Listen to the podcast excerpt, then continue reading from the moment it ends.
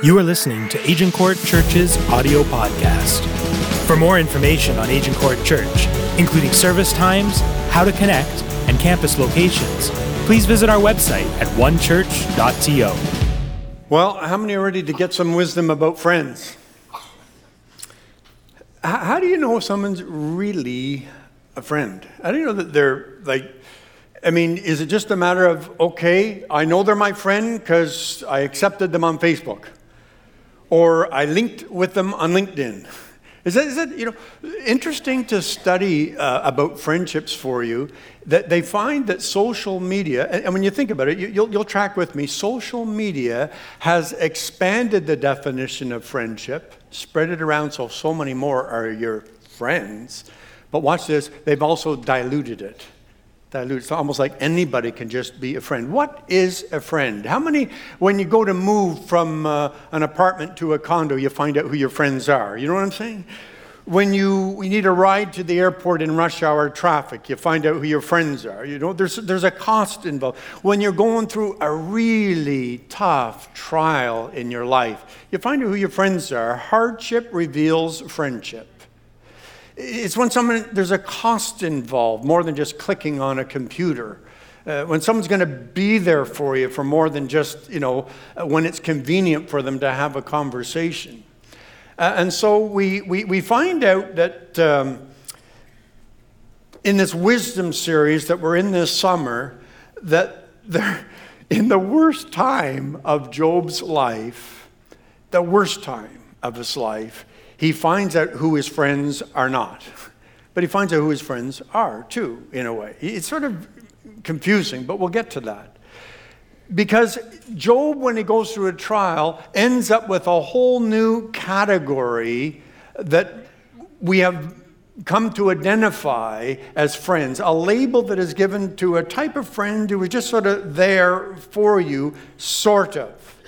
Um, you need to back up if you were not here last week when we began this wisdom series and we realized that, that Job had a trial where he could not even see the purpose of the trial. How many? We can have trials where we can say, Oh, I'm going through this I'm going deeper. I'm developing character. James talks about those kind of trials, James in the Bible. And then we can have a trial like Joseph experienced in the Old Testament of the Bible, where he went through this, he went through that, all those lousy scenarios he went through, those lousy life experiences. And it ended up putting him in a position where he could say, Oh, that's why that happened, so I can minister to others.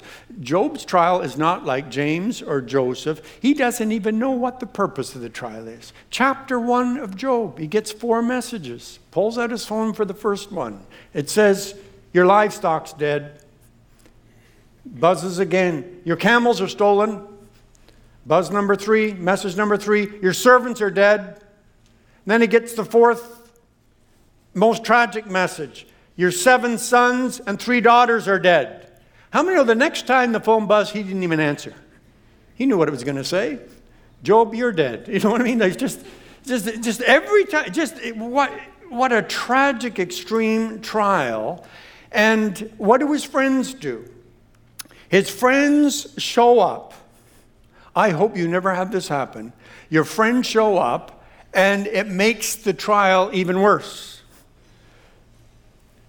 These are the kinds of friends that end up getting that, that label. Uh, you, you may have heard of it. It's found its way into at least the English language. Friends who are Job's comforters. Yeah, some, so I, I, Googled it just to see how, you know, is it still used today, that expression, Job's comforters? Here's the, at the top of the list was this definition a person who aggravates distress under the guise of giving comfort. You're already having a lousy time, and this person comes along and makes it worse.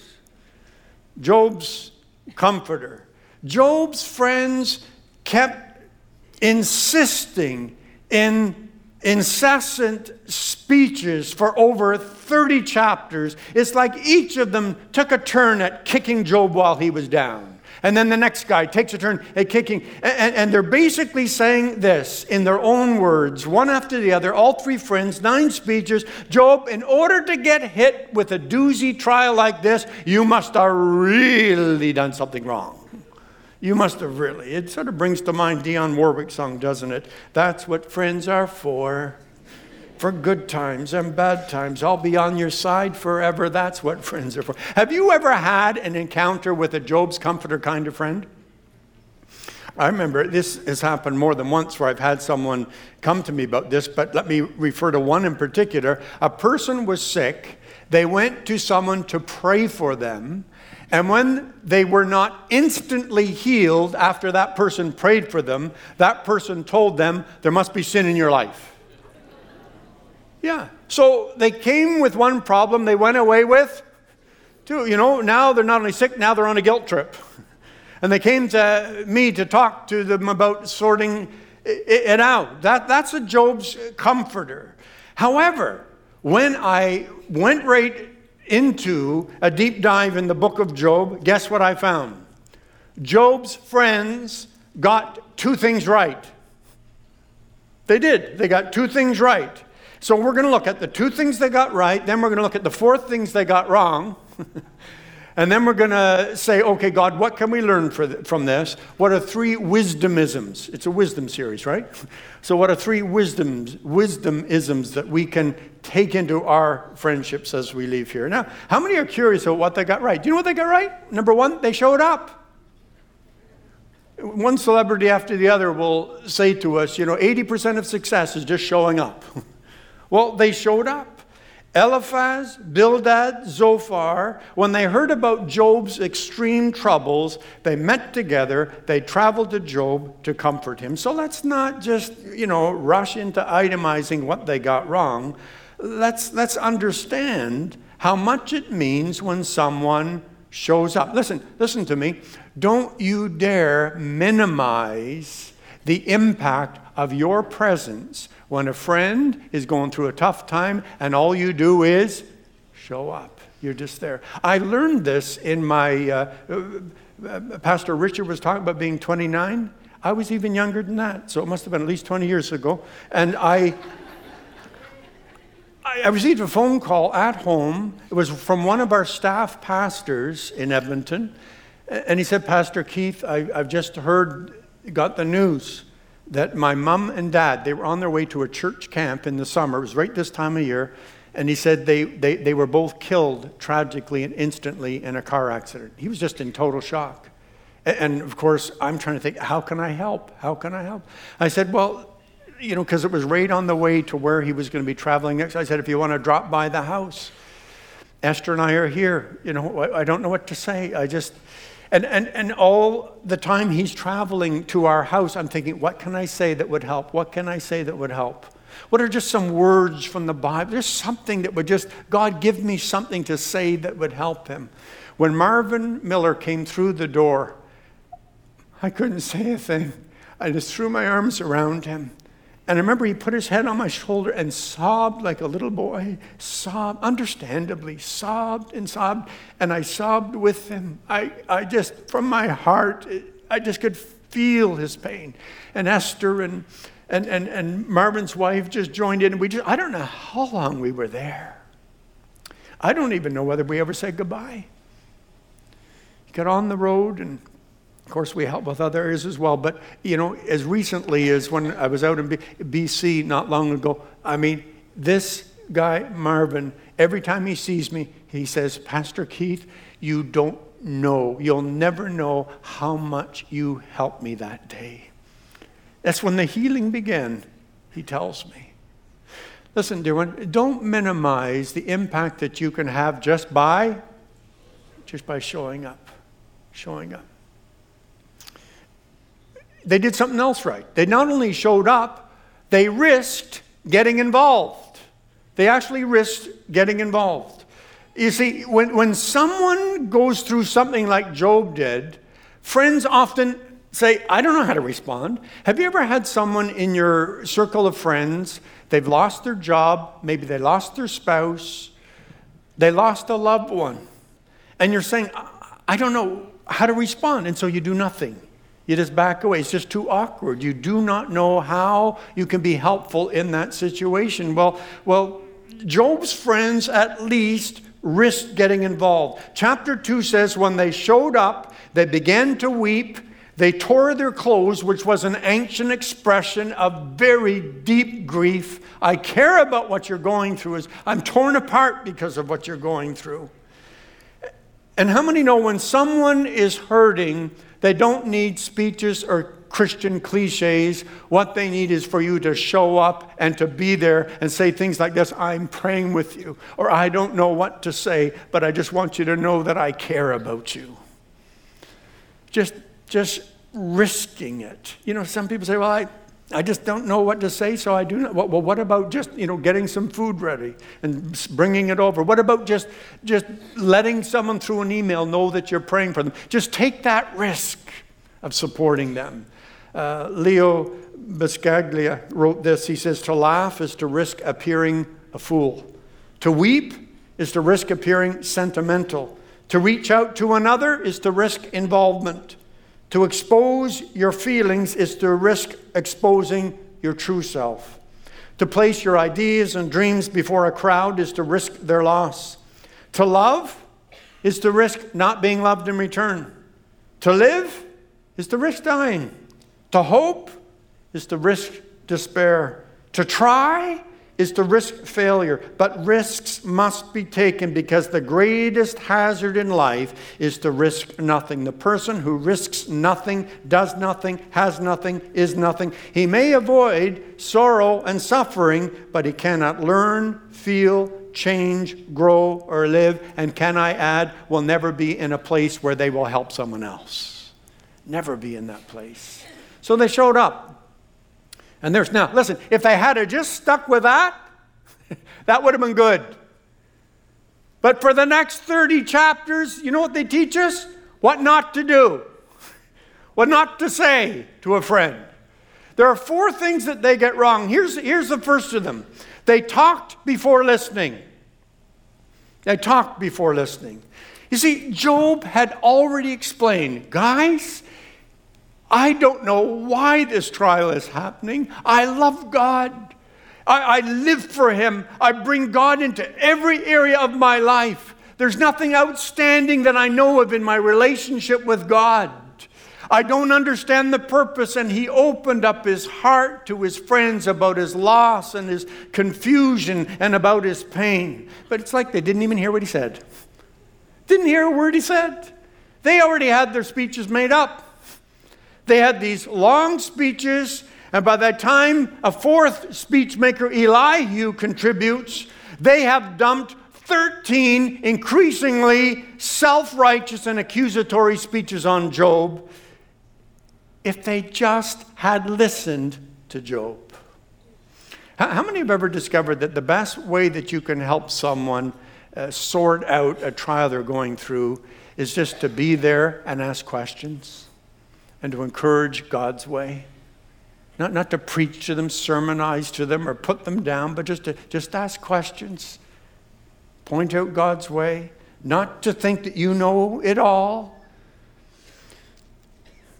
It could have been North York Hospital down the road, but it was, uh, it was a hospital where a fellow was going to visit uh, a family member who was on one of the upper floors of the hospital. He got on the elevator on the way up, the elevator's doors opened at another floor, and on got this hospital employee, you know, with this official white cloak and North York written on it, and um, and, and, and dragging this great, big, sophisticated machine behind them with it had tubes and dials and gauges on it. And, and, and the guy that was going up to visit uh, a patient on an upper floor wanted to just make small talk to the hospital employee. You know, are they a doctor? Who are they? And so he, did, he just said to them, he said, he said, Boy, I'd sure hate to be hooked up to that thing.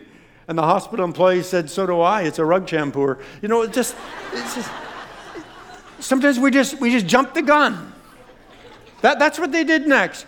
They presumed instead of discerning. That is, this is what it is. Job's friends already had their minds made up. They presumed this. Job, if you are suffering, obviously you did something to deserve it. Now, I need to be a balanced teacher here. How many know I can get myself into problems? And I can reap what I sow. I can get myself, I can do dumb stuff that God says will damage me, and, and I will bear the consequences. In that case, I need to own my stuff, seek forgiveness, and uh, have restoration in my life. But that's not what's going on here for Job. You see, that, that was the one category they had. This is what must be happening. Their theology was rigid. And listen to me, their theology was incomplete. They spoke as if they had the final word. They presumed, we know what's going on with you, Job. They didn't discern. And this has been going on uh, in the human race for centuries in human relationships. Do you remember when you come to John chapter 9 and the disciples and Jesus meet this man who was blind from birth? Do you remember the question the disciples asked? Listen, here's what they said. His disciples asked him, Rabbi, Jesus, who sinned? We got two categories to put it in, Jesus. This man or his parents that he was born blind. Hear the rigid views that they had. And what does Jesus say? Neither. Neither. Neither this man nor his parents sinned, said Jesus, but this happened so that the works of God might be displayed in him. You see, they were presuming instead of discerning. Now, now Job even points this out to his, uh, his, his friends with a good dose of satire. Listen to him. He says, Doubtless, you are the only people who matter, and wisdom will die with you. When he's saying, you, you, my three friends, obviously you think so much of yourselves, you think that when you die, wisdom is evaporated off the face of the planet. I mean, he, he confronted them. You see, to be a friend with someone, it, doesn't mean that you don't speak the truth, but you do tell them the truth. But you don't presume. You, you, our job is to discern. How, how many have found this to be true? That one of the most important things that you can do before you open up your mouth and you try and help someone is listen to me, discern the need before you proceed. Discern the need before you proceed. Otherwise, you'll be, you know, thinking a a rug shampooer is a sophisticated, advanced technology, medical kind of a apparatus. What else did they do wrong? Well, they did not ask God for wisdom. I did not know this. I found this out as I began to study this teaching for you this week. It was a Bible commentator that pointed it out to me that in the over 30 chapters of speeches, not once do Job's friends pray or ask God for wisdom. Now, isn't that something? Not one of them. They, sort of we know the answers. We're speaking on behalf of God. We're not even going to ask Him. You know, they're like that guy who said, God, you know, use me as you will, even if it's just in an advisory capacity. You know, I have all the answers. Watch this. Not once do they pray with Job or for Job. The only one who prays in all 42 chapters is guess who? Job. He prays for his family at the beginning daily. He brings God into every area of his life. When he experiences this extreme trial, he's saying, God, why is this happening? Remember that 3D trial we saw last week? He doubts God's goodness. He demands an explanation. He gets desperate and he spills it all out to God. You and I, if we have read the Bible, we know the best place to go in the Bible when we're going through a really tough trial is the book of Psalms. Because David, King David, will cry out to God and say, God, why are these bad guys getting all the good stuff and I'm a good guy and I'm getting bad stuff? He just pours his heart out to God. He lets God know exactly how he feels. That's, that's exactly what Job does as well. You know, many times I've said to my wife Esther, when we're praying about a problem, I'll say, Isn't it something, sweetheart, that when we pray about the problem, that's often when God's wisdom comes? You'll just hear yourself praying the, praying the answer, the direction that you should go. You know, sometimes it's like, this is wrong, don't go that direction. Sometimes this is right, and you have a peace about it. And so that's another thing that they did. They didn't even ask God for wisdom. And then, fourth, they made it all about themselves. They focused, watch this, they focused on their experiences, their views, and their opinions. Have you ever gone through someone, uh, have you ever gone through something and someone comes by and they just make it worse?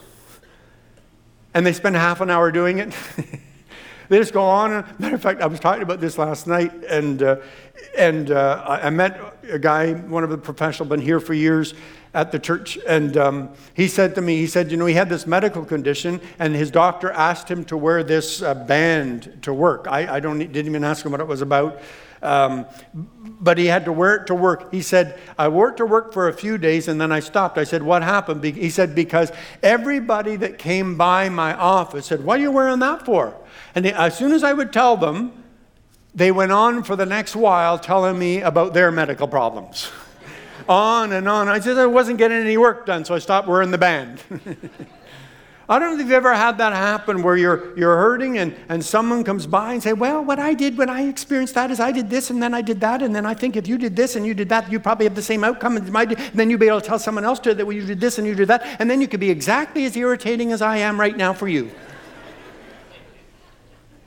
Reminds me of this um, young man that was trying to impress this girl and and he, and he thought he'd really just level with her about how he felt about her. And so he said, You know, you, you are such a good friend to me that if we were sinking on a ship, the ship was going down, and there was only one life jacket, I'd miss you a lot. And I'd, I'd remember you, I'd think of you often, you know. Listen, listen, 2,000 people were asked what were the main reasons that they would ever delete someone on Facebook. Three top reasons. Number one, excessive bragging, attention seeking, excessive selfies. And everyone on Facebook said, eh, you know what I'm saying? it's people who make it all about themselves. Now, imagine if Job's comforters had just followed what the Apostle Paul wrote to the Christians to do in their church family in Ephesus. Here's what he asked them to do He said, Do not let any unwholesome talk come out of your mouths, but only what is for building according to their needs, that it may benefit. Not, it's not about you, it's about others. Saying what builds up, what comforts, what helps, others. If only Job's friends had followed that.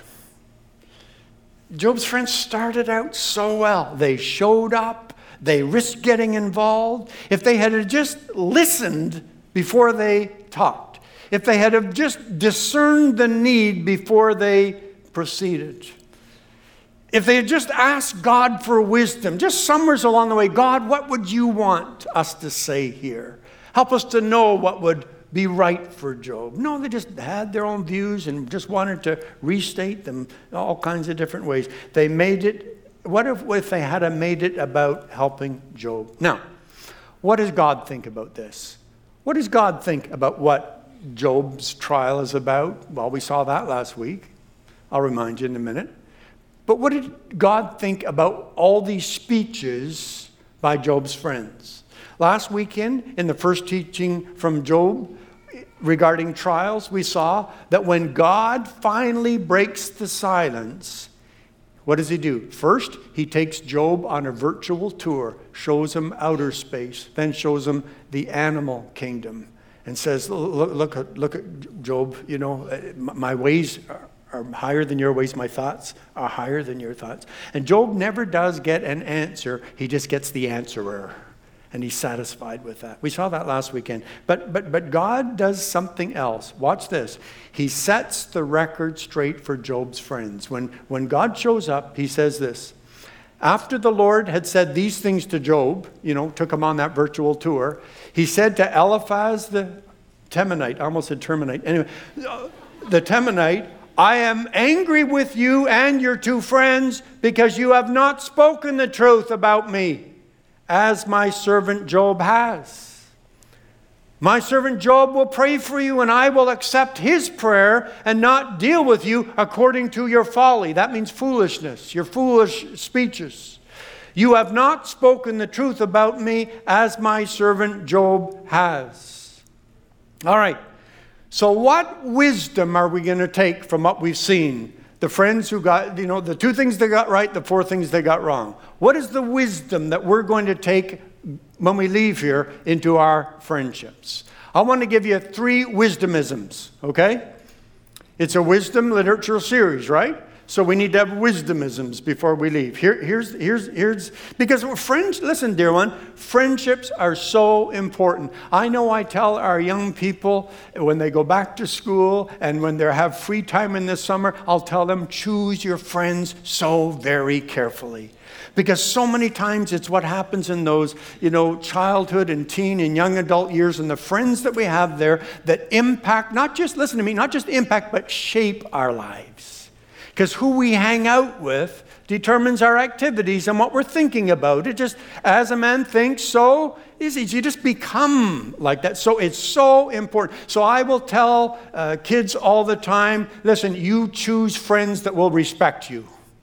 And if they don't respect your standards and they're trying to get you to do activities and stuff that you know does damage and is not good for you and it's not good for your relationship with God, and they're trying to get you to do that, how many know they're not respecting you? And they are, are not to be in the category of your friends. You love everyone, but you choose your friends. You choose your friends. Because so, they have such an impact on our life. But Harvard University did a study where they show us that even as adults, uh, the, the, the physical health, mental health, the longevity. Listen to this. We have, if we have good, healthy friendships, we have better cognitive functioning. So there's mental health benefits. Social support of friendships, they, it lowers your blood pressure. Your adrenal glands pump out less corticosteroids. Now, Esther told me she was here last night and she's here again this morning. She said, No, no, no. Here's how you pronounce that because she works in the medical world. I've had, I don't know how many medical people from the nine o'clock service correct me, but I like the way I say it because it's like a double layer of meaning. Listen to this corticosteroids. If your adrenal glands are producing them, it's going to cost you something. So we need wisdom. And so before we pray, here are the three wisdomisms that I invite you to take with you into your friendships. The first one is this watch this, and you'll recognize. I've said this to you before, but listen, it also works in the arena of friendships. Do not try to find in friendships what can only be found in God. Right on? I mean, some of you learned that. Job sure did. If, listen, if Job's only source of strength and encouragement had been his friends, how high would his blood pressure have gone? How many co- corticosteroids would his adrenal glands have pumped out? You know what I'm saying? How would the book ever have ended? I mean, with friends like these, who needs enemies? Now, what saved Job? What saved Job? He didn't try to find in those friends what could only be found in God. He didn't even expect his friends to come up with the kind of perfection and wisdom that would only come from God. You see, human friendships, however good your friends are and however well intended they are, they have limitations. How many know they have incomplete theologies, inadequate answers, and insufficient wisdom? But you have a God who you can look to that gets them all done perfectly. God, I look to you. You're where my help comes from. Give me wisdom. You know just what to do. Right on?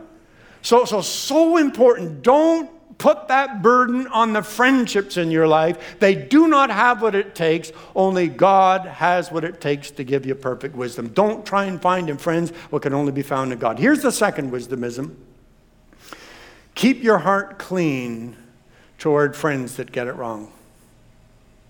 Did Job do that? Yeah, I'm going to show you. I'm going to show you. But let's, let's first of all think of how, if he just responded, 30 chapters, 30 plus chapters of accusatory speeches from these guys. When he's down, they just keep kicking him. You know, he says this, he tells them the truth. He says, here's a quote from Job. He says to his friends, How long will you torment me and break me in pieces with your words? He, how many know he's forthright, he's straightforward, he's being honest with his friends about what they are doing to him. But watch how Job reacts when God shows up and corrects his friends. Does he say, I told you guys, I'm right, you guys are wrong? God, get them real good. If my trial was like this, can't wait to see what they got coming to them. No, that, that's not Job. Here, here it is. Eh, say aloud with me the words I've highlighted for you. After Job had prayed for his friends. And a lot of people, they, li- they like this part, they know this part. The Lord restored his fortunes and gave Job twice as much as he had before. They know that. No, look what led to that. After Job had prayed for his friends, didn't pray against them, didn't pray about them. He prayed for he, he was on there. He wanted God's best in their lives too. How many know the, those closest to us can hurt us the mostest? Tweet that one. but listen, if Jesus is so clear, if you don't forgive the people that hurt you, you're going to end up being the one that suffers and is shaped by that hurt. It's when you forgive them that you free up your future to go on and say, with or without those friends, I can move freely to be the kind of friend that God wants me to be. It's the only way you're going to get there. Job had to have this detachment kind of a thing where he just says, okay, guys, I, I'm not going to expect you to be what only God is. And then he reaches out with forgiveness.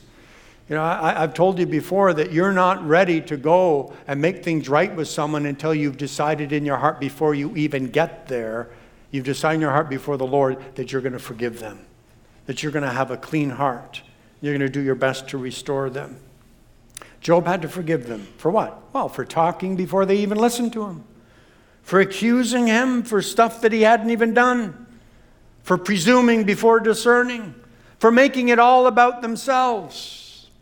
How many are in this room today? And as we move in a few moments towards our prayer time, you've got someone that was a friend and there's a resentment there, and you need to forgive them.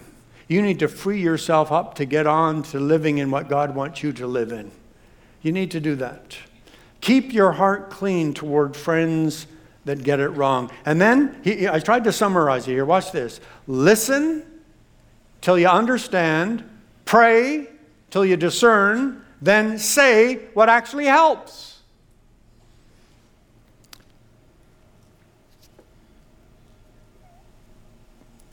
So biblical, so Jesus, so what Paul teaches the church family to. As a matter of fact, a, a lot of you will know this verse from Galatians 6. We quote it, we know it very well.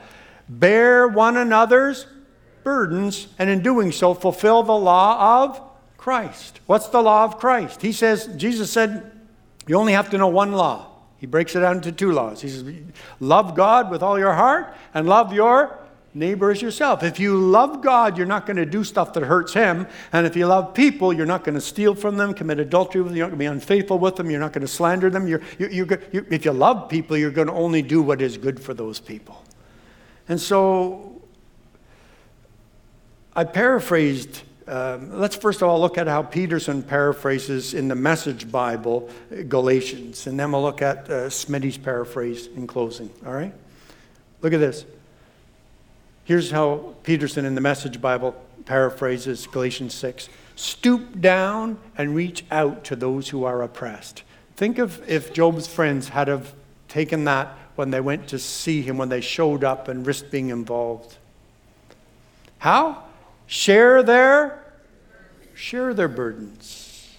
And so complete Christ's law. Christ's law is to love. If you think you are too good for that, you are badly deceived. Now, what have we seen this morning? If we put this into Smitty's paraphrase from what we've seen in Job, it would be what? Stoop down and reach out. Okay, show up and get involved to the oppressed. Share their burdens. How do we do that? What about listening till you understand, praying until you say it, pray until you discern what is really going on here, and then you can say what actually helps. That's sharing one another's burdens. And so complete Christ's law. That means you're operating in love. If you think you are too good for that, you are one of Job's comforters. and how many say, I don't want to be one of those kind of friends?